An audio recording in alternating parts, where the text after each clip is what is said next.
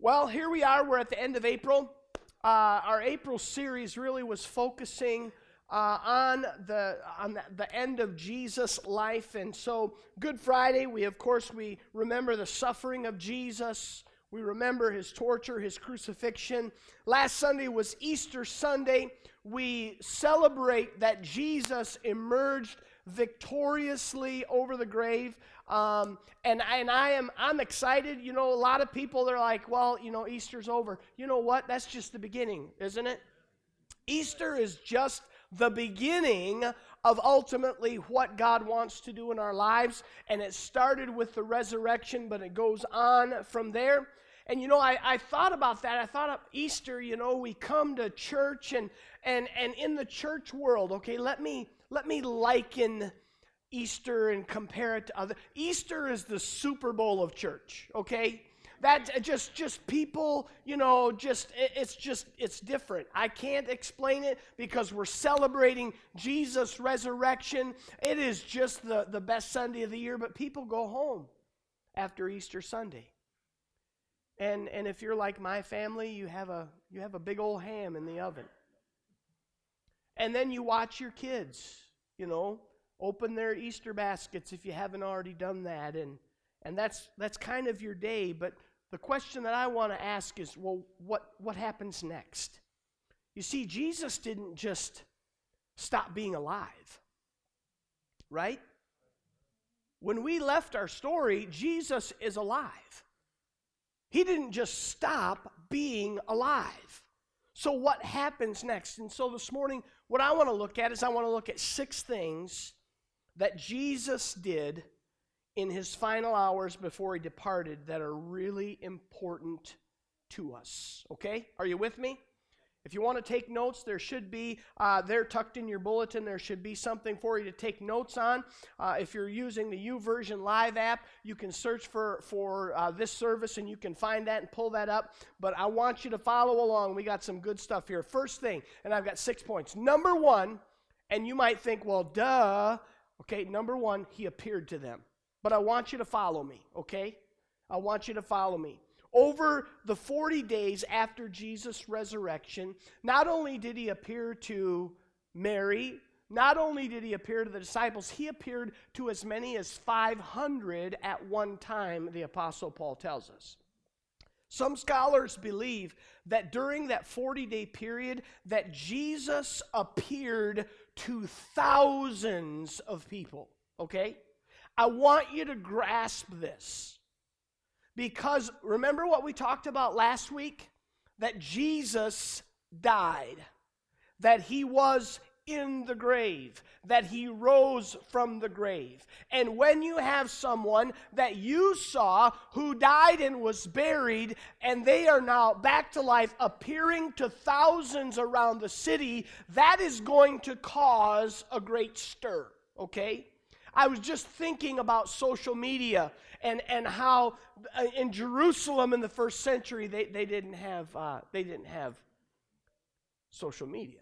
You know, our missionaries said you, you can follow them on all platforms. You know, some of you are like, what are all platforms? You know, I've got Facebook, but I don't know what they're talking about. There are so many different social media platforms. Well, in Jerusalem in the first century, there was one, and it was mouth to mouth. It was face to face. It was talking to someone who had seen something, and the word would have spread throughout the city. Literally, I believe the city of Jerusalem was set ablaze by what had been happening to Jesus. The news would have been breaking news. Don't you like that? You turn on the news, and every 30 seconds, someone says, This breaking news. And you're like, I, heard that two weeks ago. Can we get on to something, you know, new here? But it would have been breaking news. The Roman historian Tacitus wrote that first century Jerusalem, the population of the city was approximately 600,000 people and that city was was just it was just on fire with the news of what had happened to jesus now i want to i want to just focus real quickly on two particular appearances that jesus made And he made them literally on the first day of his resurrection. One is recorded in John chapter 20. It's on the first day. The tomb is now emptied, and, and it's been discovered. And Jesus now appears to a woman named Mary Magdalene. She was one that Jesus had set free from seven demons. She's still by the tomb. A man approaches her and speaks to her. And she says to him, Sir, if you have taken his body away, please tell me where you have laid him so that I can go get him. And she does not, in the midst of her grief, she does not recognize that she is talking to Jesus. And what does Jesus do that only he can do? He speaks her name. And she knows immediately who he is. He simply says, Mary. And she knows that it's him. I want you to hold on to that thought for just a second. Would you do that? You see, there's also a couple of other people that Jesus appeared to in Luke chapter 24. And these two guys were walking from Jerusalem to a small town called Emmaus. And it's about a seven mile journey. And so that journey, you know, I don't know about your legs, but my legs can comfortably walk about three and a half miles an hour. So that would have taken them at least, maybe you're bigger and you can walk faster, but that would have taken me at least a couple of hours, okay, to do that walk. So they're, they're walking there. Every, they've seen everything that has happened to Jesus. The city is ablaze, and all of a sudden, almost out of nowhere, another guy appears with them, and he just begins to walk with them. And we know this because the story tells us that it's Jesus. And he says to them, they don't recognize him. He said, Hey guys, what are you talking about? And they said, Dude, are you from out of town? Uh, really? Do you not know what has been happening in the city of 600,000 people that has been turned on its ear? They could not believe that someone didn't know. Look at Luke chapter 24, verse 31 says, Then their eyes were opened and they recognized him, and he disappeared from their sight. Jesus appeared to them, but they couldn't tell that it was him. And then he opened their eyes. Let me tell you this Jesus is still in the business of opening people's eyes to him. Are you with me? Isaiah chapter 42, verse 7 talking about the purpose of a Messiah to open the eyes that are blind, to set the captives free from prison and release from the dungeon those who sit in darkness. Jesus still wants to open people's eyes so that they might see who He is, so that they might know who He is. God continues to reveal Himself to everyone who would see it. And he does it through creation. The scripture says that the trees clap their hands. They declare, creation declares the greatness of God. He does it through His Word. He even speaks to our conscience, declaring to us that there must be a God. He's in the business of revealing himself. And so, the same way he did to Mary, the same way he did to the two on the road to Emmaus, Jesus is still revealing himself today. Maybe you're here and you think, man, I, I just. I, I just feel like God is hiding from me. Believe me, God is not hiding from you. Scripture says that you will seek him and find him when you seek him with all your heart. Jesus desires to be found.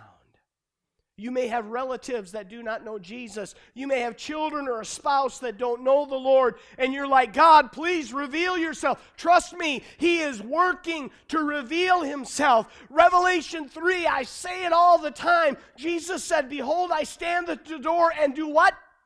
Knock. He is revealing Himself to mankind. Number two, that was good, by the way. If that was all you got this morning, that right there, that is worth it, okay? And it didn't even take 10 minutes. You're like, well, then wrap it up, preacher. Let's go.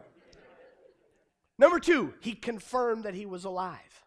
So, our two guys that are on the road to Emmaus, after Jesus reveals himself to them. They're having dinner in Emmaus. And it's not, the scripture says that it's nighttime. You can read it in Luke chapter 24. And what do, what do they do? Jesus just disappears out of nowhere. And what do they do? Well, we got to go back and tell the disciples. Well, they're seven miles away from Jerusalem and it's getting dark. They got a two hour, they get up, they walk the two hours, because they were average sized guys like me. They walk the two hours back to Jerusalem, okay? Why? So they can tell the disciples. They find them all gathered together and they come into the room and they begin to share with them hey you know what? We were on the road to emmaus and this guy just appears and, and something burned within our hearts. We, we thought there's something special about this guy. And then all of a sudden he opened our eyes and we saw that it was jesus. Guys he's alive and you think it can't get any, mo- any more of an electric moment and all of a sudden jesus appears in the room with them he's there He's there in the flesh with them. Luke chapter 24, beginning at verse number 36, it says, While they were still talking about this, you ever notice God is a God of good timing? You ever notice that? Listen, he may not be early, but he's never late. I'm going to guarantee you that. While they were still talking about this, Jesus himself stood among them and said to them, Peace be with you. They were startled and frightened, thinking they saw a ghost. He said to them, Why are you troubled? And why do doubts rise in your minds? Look at my hands and my feet. It is I myself. Touch me and see. A ghost does not have flesh and bones, as you see I have. When he had said this, he showed them his hands and his feet. What are the chances? that while they're still talking about what had just happened two hours earlier, that Jesus could come and stand in the midst of them. It's the same chances that when you are praying, God, I need you. God, I need you to confirm to me that you are alive, that He will show up just in time to confirm that He is alive. You know, if you look at that whole thought of them, them being afraid, if you look at that in the Greek, the Greek translation there for their fear is totally freaked out. Just trust me, it's in the Greek. You probably won't get it because it's just all Greek to you. Jesus acknowledges their fears. He brings to the, the existence of their doubts onto the table. What do we do with doubt? we're like, that's back here. Yeah, I'm just going to put that back here, right? Not Jesus. Jesus took it, puts it on the table. Why? Because he's not afraid of your doubt. You realize that? You doubt him, he's not afraid of that. He's not nervous about that. He's not scared because you doubt him. What does Jesus do? He confirms the fact that he's real. He acknowledges their fears. He brings their doubts to the table. He's not afraid to talk about your doubts either. Jesus is big enough for you to say to him, I doubt what you've done. I doubt who you are. He's big enough to handle that. I want you to understand that. So, how could Jesus confirm to these people? How could he do it? How could he confirm to them that he was alive? You see, they saw him die, all right? They were with Joseph, at least one or two of them were with Joseph of Arimathea when they took him down from the cross. They knew that he was dead. Undoubtedly, they checked his pulse. I'm telling you, they checked his why? They wanted to they wanted to know is he really dead?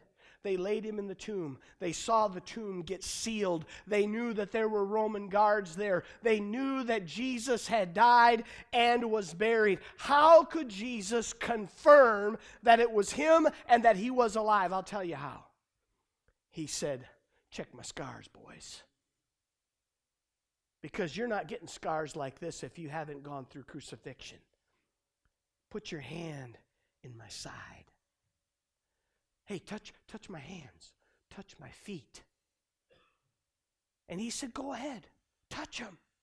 He confirmed to them that he was alive. And he can confirm to you that he is still alive today. In fact, I believe that he does that time and time again to us. We read in John chapter 20, verse 30, that Jesus performed many other signs in the presence of his disciples. In Acts 1, we read it last week, verse 6. After his suffering, he presented himself to them and gave many convincing proofs that he was alive. He appeared to them over a 40 a period of 40 days and spoke about the kingdom. Jesus knew their uh, their doubts. He addressed them head on and he dispelled their doubts and their fears. And I want you to know I believe that if you are struggling to believe that Jesus is alive or if God really cares about you, you don't have to run away from him. You don't have to say, Well, I doubt. I guess I can't go to him. No. Take those doubts right to him. Be honest and say, You know what? God, I'm doubting today. And I believe that God will dispel your doubts and your fears. Don't run away from him. Take your doubts and your fears right to him. And he is going to say to you what he said to the disciples just reach out your hands and touch me and know that I'm real. Why?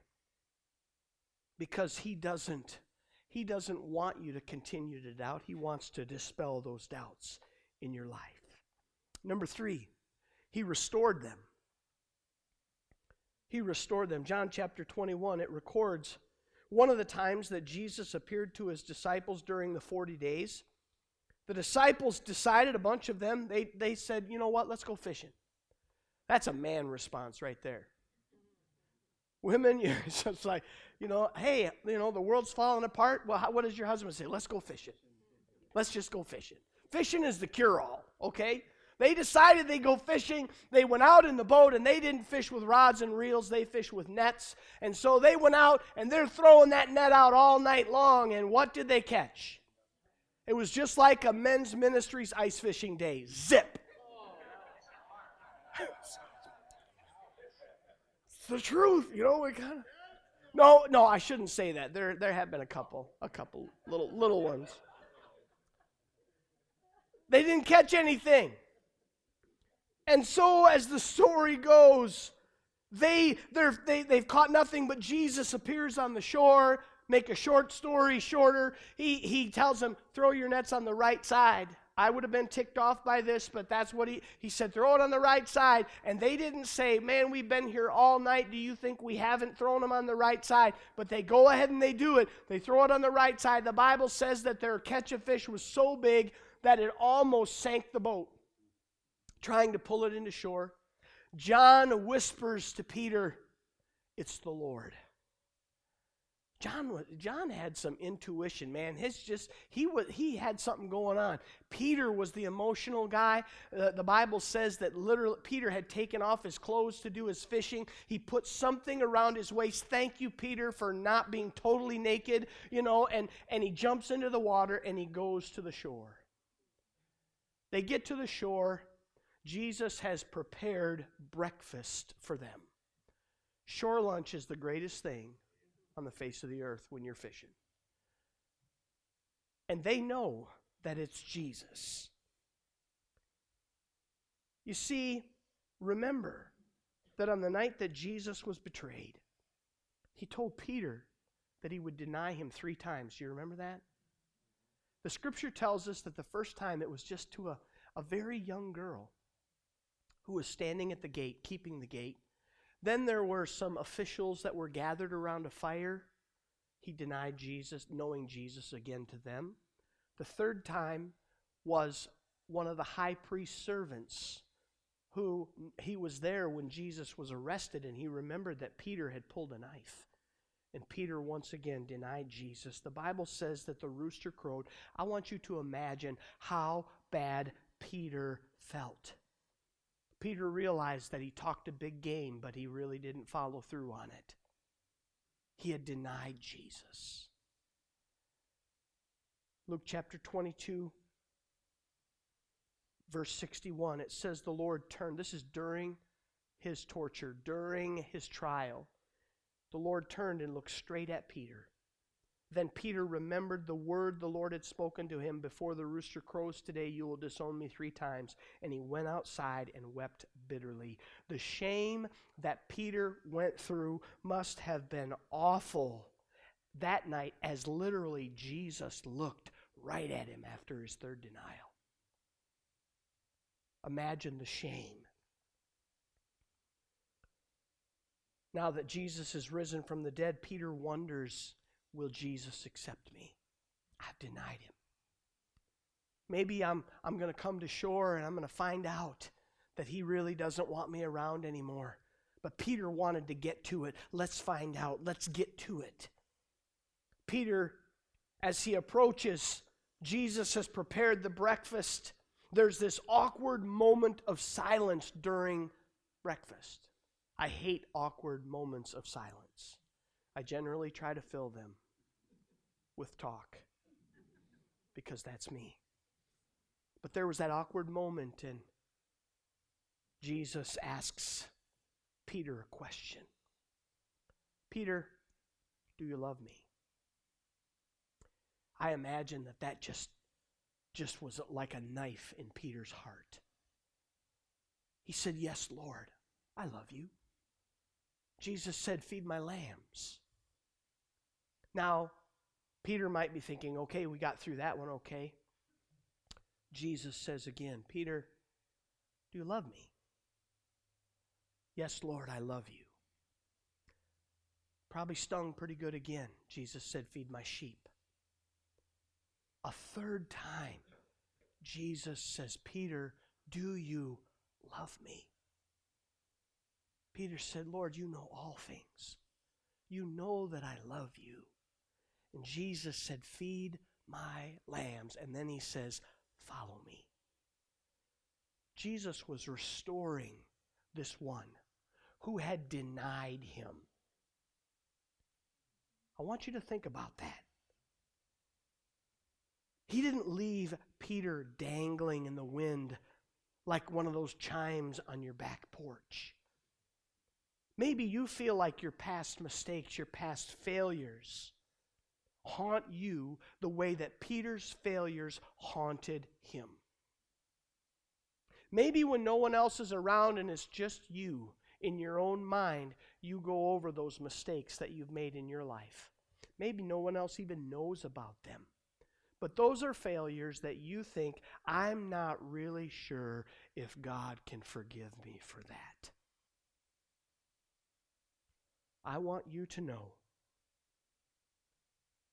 that God desires to forgive us, He desires to restore us to Himself. You say, but wait a second, I, why would He forgive me? How could He forgive me? Will He forgive me? Paul said in Galatians chapter 1, he said this Brothers and sisters, if someone is caught in a sin, you who live by the Spirit should restore that person gently. Now, let me, let me tell you this. Do you think that God would have us do in the church what He is not willing to do Himself? He would not. So, the idea of restoring someone gently is, is something that God desires to do. When we fail and when we sin, God desires to restore us to Himself. And you might feel like what you've done is so bad and so grievous that God could never forgive you, but I want you to know today that there is nothing nothing that he will not forgive you for. He desires to draw you to himself. Number four, he commissioned them. In his final hours on the earth, Jesus begins to turn toward the future. Matthew 28 19, therefore, 19 and 20, therefore go and make disciples of all nations, baptizing them in the name of the Father, the Son, and of the Holy Spirit, teaching them to obey everything I've commanded you. Surely I'll be with you to the very end of the age. Mark 16, 15, he said, Go into all the world, preach the gospel to all creation. Acts 1 8, the second half of the verse, he said, You're going to be my witnesses in Jerusalem and in all Judea, Samaria, to the ends of the earth. Now, I'm sure that these uneducated local yokels that were Jesus followers were intimidated by these words. How could Jesus ever use me to preach the gospel to the ends of the earth? I'm not smart enough. I'm not good enough. I am not gifted enough. Well, I want you to understand something. It's not about how good you are. It's not about how talented you are. It's not about how worthy you are. It is about obedience. Jesus said, If you love me, keep my commands. You cannot be good enough. You cannot be talented enough to do anything. But I believe that God calls you and I. And He calls us to take the gospel throughout Harvey, Marquette County, the Upper Peninsula, and the world. And you and I, we just sent somebody to Thailand. Are you with me? You get what I'm saying? May 9th, we're going to feed the hungry. Jesus did it. We have that opportunity. Together, we can do what He's called us to do. Number five, He promised the Holy Spirit. During the 40 days with his disciples, Jesus reminded them of a promise that was made earlier. Luke chapter 24, he said, I am going to send you what my Father has promised, but stay in the city until you have been clothed with power from on high. Remember John the Baptist? He said, You know what? I baptize you with water, but there is someone who's coming that is going to baptize you with the Holy Spirit and with fire. Jesus was reminding them that the, the gift that the Father had provided for them was going to be coming. And it wasn't just for them, but it was for their families and it was for the generations that were to come and that they should not leave Jerusalem until they get it, and that power would enable them to be his witnesses through all the earth. Acts 2:39 the promise is for you and your children and for all who are far off to for all whom the Lord our God will call. That includes you and that includes me and that gift of the Holy Spirit has power in it that will help us to be his witnesses. Amen? Number six, he left them with the promise to return. Moments after reminding them of the promised gift of the Holy Spirit, the scripture says that Jesus was taken up into a cloud. And these guys were just standing there, and I think they were doing what, what any of us would do they just kept focusing on Jesus. Jesus is getting further and further away and harder and harder to see, and they're probably squinting, they're probably shielding their eyes from the sun, maybe, and they're, they're really trying to, to just have that last glimpse of Jesus before he's ultimately gone. And as they're staring up there at the sky, the Bible says that two men in white stood there with them. We know that these are angels. And these angels asked a very profound question. What are you guys looking at? What are you looking at? I mean, they're, they're, this, is their, this is their friend, this is their Savior, their Messiah, their rabbi, their teacher. They watched him die. They saw him buried. They've seen evidence that he's alive and now he's, he's disappearing into the clouds. What do you mean? What are we looking at? We're looking at Jesus. They said, Well, he's coming back the same way he left. He's coming back. That's the final promise that we have. I love this, these verses. I read them so frequently, and, and you are, uh, I'm, I'm sure you can either quote them or you're bored to death of them. But John chapter 14, Jesus said, My Father's house has many rooms. If that were not so, would I have told you that I'm going there to prepare a place for you? And if I go and prepare a place for you, I will come back and take you to be with me so that you also may be where I am. One day he is going to return, the Bible says, with a shout, with the trumpet call of God. He is going to break through those clouds again and he's going to take his church to be with him. What a promise! What a promise! So he reveals, he convinces, he restores, he commissions, he promises his Holy Spirit, and he promises his return. I'll tell you what, man, those last days, those, those final hours, those were pretty important to you and I as the church because Jesus. And, and, and it follows. Uh, I just realized this morning as I'm going over my notes, I'm like, hey, dummy, this, this is a chronological thing. He starts by revealing himself and then he confirms it and he continues to move and he commissions us and he gives us the power we need and then he says, I'm coming back. It's chronological. And so we're, we're in there. We're somewhere. Each of us, we're in there. Either he's still trying to reveal himself to us, or we are standing here waiting for his return, filled with the power of the Holy Spirit. We're somewhere in there. I want to invite you to bow your heads and close your eyes this morning. In just a moment, I'm going to have the worship team lead us. Say, Pastor, I realize that I'm, I'm somewhere in there. I'm, I'm either, I'm either still on the one end, just waiting to have him reveal himself to me, Maybe I'm, I'm waiting for him to confirm it. I, I, I just, I've got doubts and I, I need, I, he's revealed himself, but I'm still struggling and I need to get through those doubts. Wherever you are on the spectrum, this morning I want to pray with you and I want to, I want to believe that God wants to do something in you today. Maybe you say, Pastor, I, I, I just, I don't think that the things that I've done that God ultimately will be able or wants to forgive me. God wants to restore you today. But I believe that He wants to do something powerful in you today. Maybe you've never been filled with His Holy Spirit. Mm, man, God wants to do that in you today. Maybe you've been getting tired of the journey. He wants to remind you that He's coming back. He's coming back. This morning, as we go to prayer, say, Pastor, pray for me today.